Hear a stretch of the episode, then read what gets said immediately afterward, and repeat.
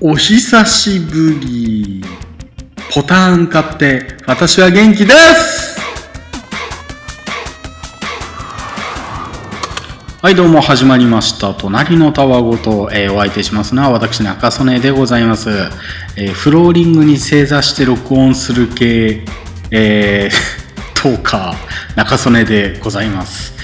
そんなわけでですね、ざっくり10日ぐらいちょっと空白が空いてしまったんですけど、またこうやってね、聞いてくださってる方本当にありがとうございます。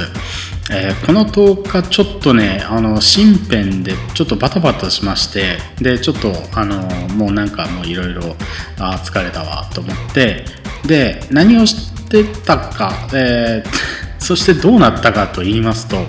ポータブルアンプを買って気を紛らわせるというね、そういうね、ある種というか明確な現実逃避をするっていうことで、ポータブルアンプ、なんか通称ポターンとか呼ばれてるらしいんですけど、なんて言うんでしょう、スマートフォンなりその再生機器の間にかませるアンプみたいな 音色というか、音色みたいなのをちょっと調整するよっていう、やつをですねちょっと買ってみたんですけど、私が購入したのはフィーヨっていうところの、Q3、クエスチョンの Q に3ですよね、Q3 というモデルを、買ってみて、さあどうでしたかと、言われますとですね、もう何でしょう、最初ねあんま耳が良くないのかもう違いが分かんなかったんですよね。これ本当になんか違うっけみたいな感じで、聞いてたんですけど、で最終的にノーナ・リーブスのね、ラブ・トゥ・ギャザーを、普通のイヤホンバージョンとイヤホン直差しバージョンと、ポータブルアンプをかませた状態でっていうのをずっと聞き比べて、イヤホンも同じ状態ですよ。で聞いて、なんとなく楽器と楽器の違いが分かりやすいなみたいな、多分明瞭感というか粒立ちしやすくなったというか、なんかそんな印象をですね受けてですね、これはいいものだと、音量もね無段階でなんていうんですか、カチカチカチとかしなくても変えれるボリュームノブがついてるので、音量の細かい調整とかもねしやすくて、なかなかいいもんですよ。で、話はまた点々と転がっていくんですけども、前回の更新ですよ、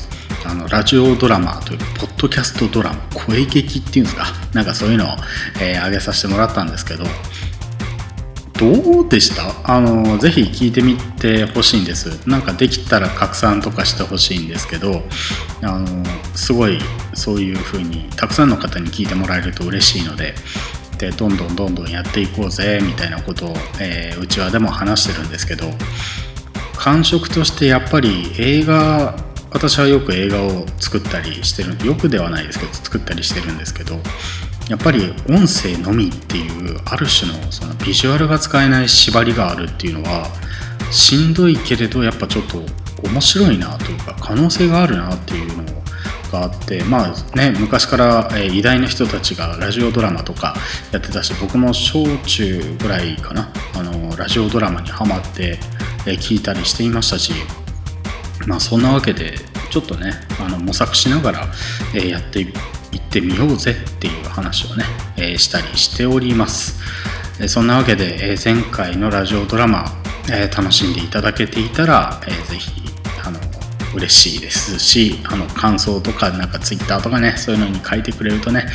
僕はもう英語サーチしまくるんでね、すげえ喜びますあとポータブルアンプのねフィーヨの、Q3 っていうモデルはなんか私の耳にはちょっと合っててすごい良かったですよっていう話で、B 面へ続く。一足早く梨をいただきました。は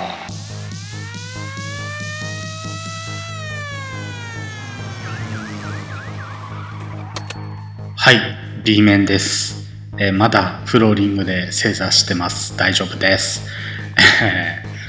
そんなわけでね、冒頭で、言いましたけども、今年早めの梨をいただいたというね、死ぬほどどうでもいい、これぞたわごとって感じでね、今手元でストレス解消のボールを握りつぶしながら喋ってるんですけども、僕フルーツで梨がめっちゃ好きなんですよね。もちろん桃とかスイカもいいね、スイカとかリンゴもいいな、なんかもうフルーツ好きです。多分ね甘党だと思います、ずっとねしょっぱいもんが結構好きだったんですけど、甘党っぽいっすね。しょっぱいもんも好きなんですけど甘党っぽいっす。でみかんもねもうすごい好きですし食べるし、何の話してるんでしょうね。じゃあ、最近ちょっとずっと読んでる漫画の話をします海が走るエンドロールっていう、65歳のおばあさんが、自主制作映画を撮ると、映画を制作するんだっていう、ざっくり言うとそういう話で、一巻の帯にそういう感じで書いてあるんですけど、なんかこうやっぱり私も映画を細々と撮っている身としてはちょっとねなんか共感できる部分もあったりね、